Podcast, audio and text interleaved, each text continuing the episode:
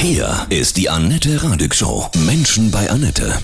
Heute mein Gast, Professor Dr. Markus Kleiner, Autor und Medienwissenschaftler und bekennender Bruce Springsteen-Fan. Guten Morgen, Markus, grüße dich.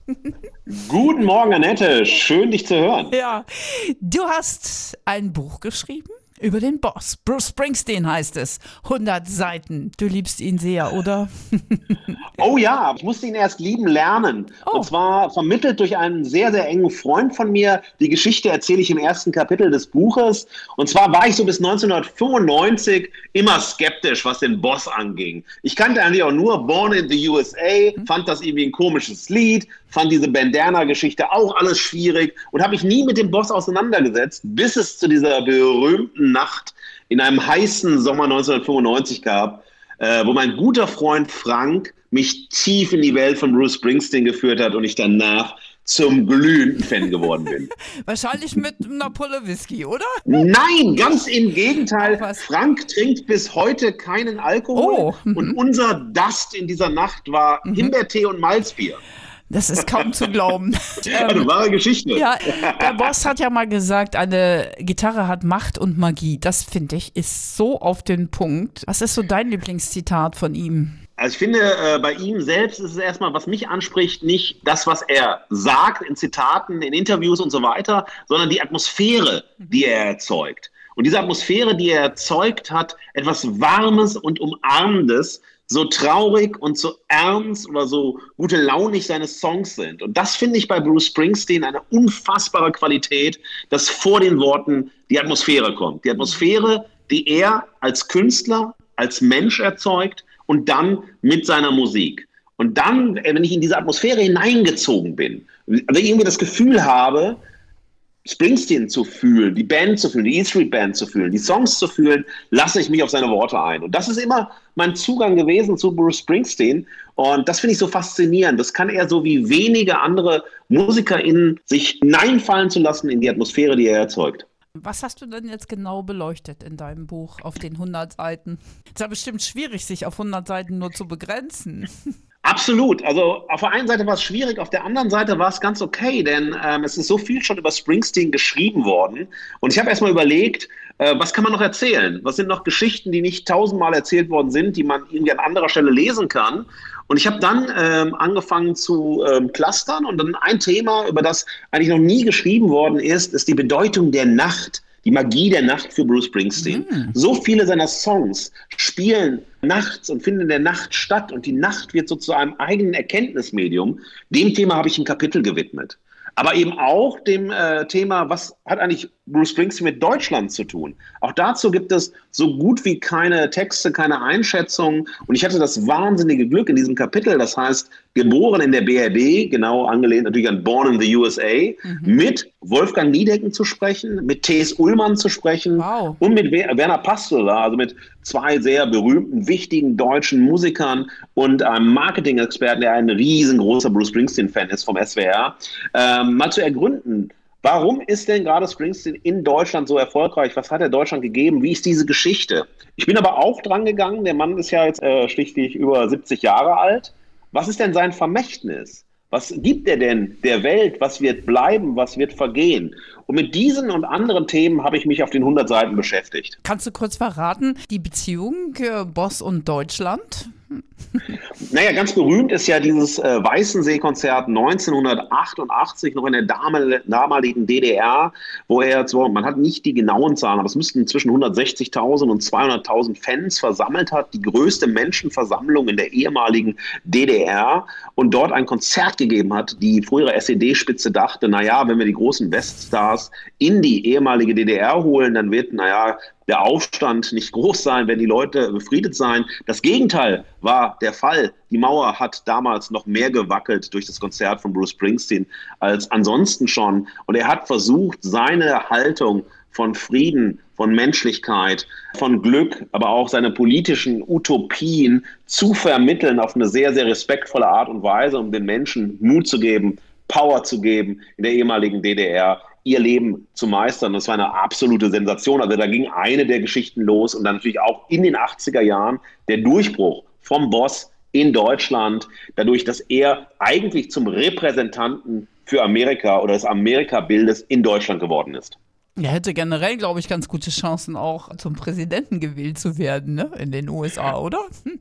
Definitiv. Und ich sage, das wäre nicht das Schlechteste. Was ihn auch völlig faszinierend, authentisch macht, dass er eben aus dieser Arbeiterklasse kommt, ne? So von, ja, von unten einfach. Das gibt ihm diese Authentizität, mit der wir uns alle identifizieren können, oder?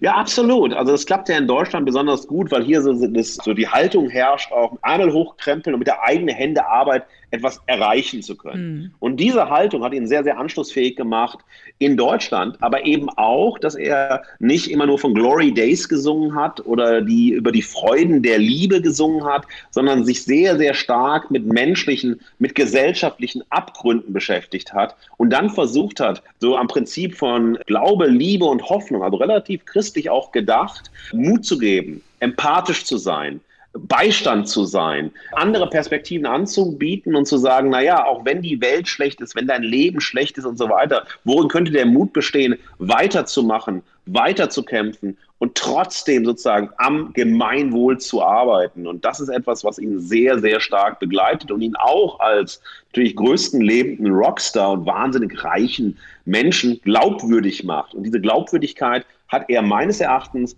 von seinen Anfangstagen bis heute nie verloren. Wenn ich dieses Bild sehe, wenn er seine Mutter auf die Bühne holt, ja, und mit ja. ihr tanzt, also dann bin ich ja weg. Also das ist wirklich ja. diese Demut auch, diese Dankbarkeit. Super schön ist das. Ja, er hat eine unglaubliche Familienverbundenheit. Also ich bin selber ein Mama-Kind und kann das natürlich total nachvollziehen und äh, finde diese, das finde ich auch zum Niederknien, also wenn diese Szenen gesehen hat, aber auch eben sein Eingehen auf die Fans. Es gibt diesen mhm. wunderschönen Dokumentarfilm Springsteen and I, der sozusagen aus Material von Fans zusammengesetzt ist. Und es wird so schön deutlich, warum die Menschen ihn lieben, wie er sozusagen in die Bühnenshows seine Fans integriert, wie er wirklich mit zwei, drei, dreieinhalbstündigen Konzerten für seine Fans wirklich ein Bühnenmalocher ist und seine Fans ernst nimmt und nicht nur einfach denkt so, naja, ich gebe jetzt einen Rockstar, bewundert mich, sondern er sagen will, hey, klar, ich stehe hier auf der Bühne, aber ich bin einer von euch und ich nehme euch alle an die Hand und wir gemeinsam sind das Konzert. Und das ist etwas, was ganz, ganz, ganz wenige MusikerInnen wirklich so glaubwürdig machen wir ja. Jetzt am 11. November kommt sein neues Album. ja. Dann ist Weihnachten. Da passt das Buch ja perfekt, oder? also, was, was willst du vom Autor für eine Antwort haben? Ich glaube ja. Der Boss holt noch eher doch Männer ab. Ist das auch deine Erfahrung? Ja und nein. Also natürlich ist äh, sein Kernklientel, glaube ich, auch männlich, aber ich kenne genauso viele äh, Frauen, die äh, totale Fans sind, weil sie berührt werden. Und berührt werden sie vor allem erstmal auch wiederum, ich habe ja am Anfang was von Atmosphäre erzählt, von seiner Stimme, von seiner Stimmfarbe, von dieser Wärme, die der ausstrahlt. Egal, ob er powervoll singt, ob er eine Ballade singt und so weiter. Und das erreicht viele. Dann aber eben auch eine Haltung, die die Musik gibt, die glaube ich, völlig genderneutral ist und die genderübergreifend ist, aber auch generationsübergreifend ist. Und das finde ich so faszinierend. Deshalb, ja, das ist schon durchmischter, als man denkt. Welche Geschichte am Boss generell hat dich ganz persönlich super berührt? Also du sagst, du bist selber Mama-Kind, die Geschichte, na klar, rund um seine Familie, seine Mutter.